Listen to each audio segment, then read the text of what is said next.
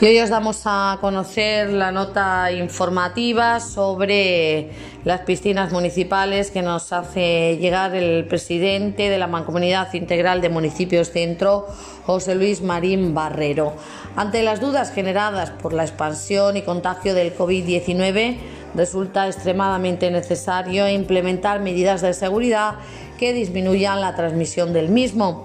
Nos encontramos ante un virus completamente desconocido y que reacciona de formas muy diferentes y que aún desconocemos por completo. Una de las dudas más eh, planteadas recientemente es su comportamiento en el contacto con el agua o lugares con humedad, como pueden ser las piscinas y espacios comunes que la conforman. A esto último hay que añadir las medidas de distanciamiento y aforo que tendremos que cumplir en esos espacios.